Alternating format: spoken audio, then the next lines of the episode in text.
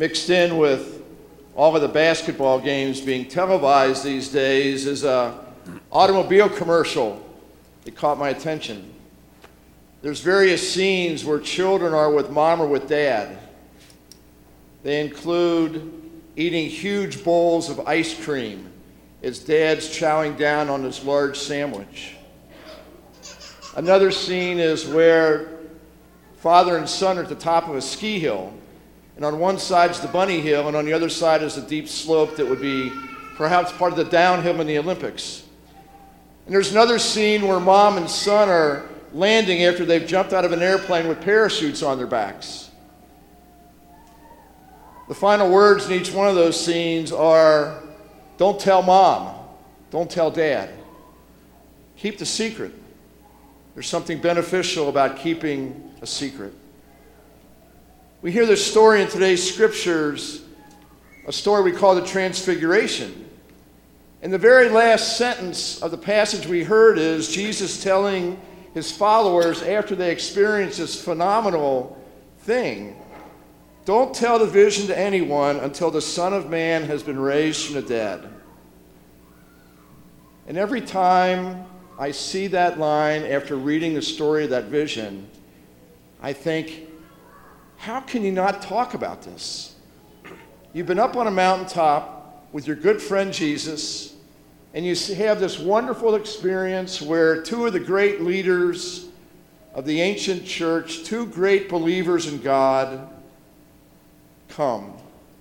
And the clothes of Jesus become dazzling white. Why not talk about this immediately?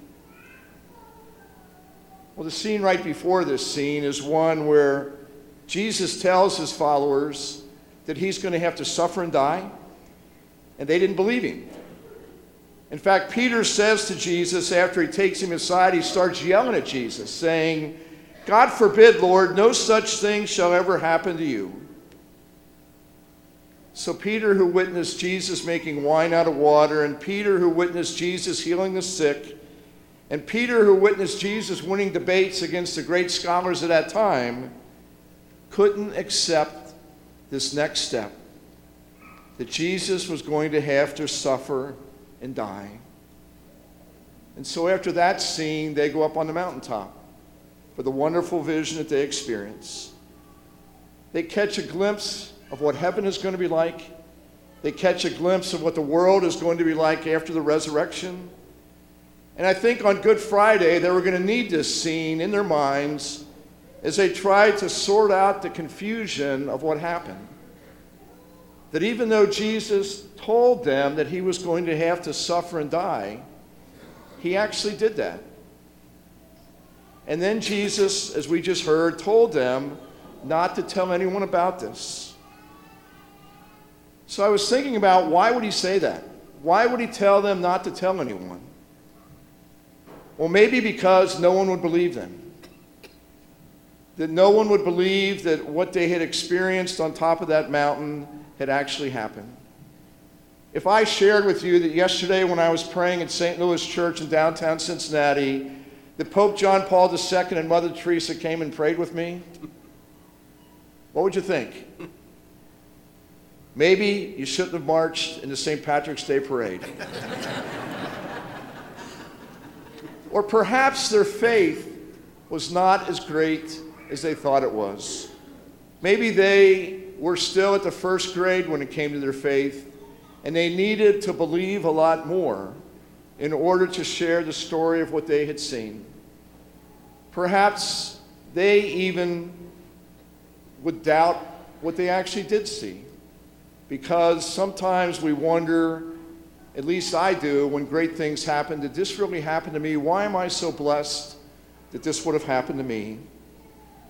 Or maybe, too, the good Lord wanted them to realize that there was still work to be done. And that rather than talking about what they had seen, perhaps they could share the essence of what it meant with others as he continued to minister to people and as they continued to learn what he had to teach them. And maybe we can draw all this back together with what Lent's all about because Lent is a time when we turn to the Lord in prayer because we seek to know him better. Lent is a time when we sacrifice, in a way, die to ourselves a little bit so that we can appreciate what rising means. Lent is a time when we have a chance to reflect on our failures in the past and turn to others and turn to God for reconciliation and for forgiveness. And Lent is a time for preparation so that when Easter Sunday does come, we have a chance to rejoice and we have a chance to celebrate.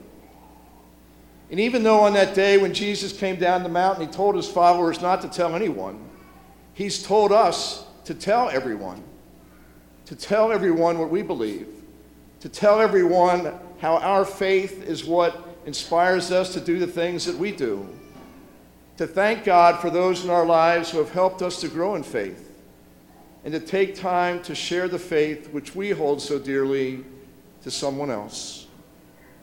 Christ calls us, we respond. We celebrate this season of Lent to draw closer to the Lord. May the Lord bless us and bless our efforts. And let us pray for one another so that all of us might draw closer to Jesus and might be able to keep the commitments that we have made.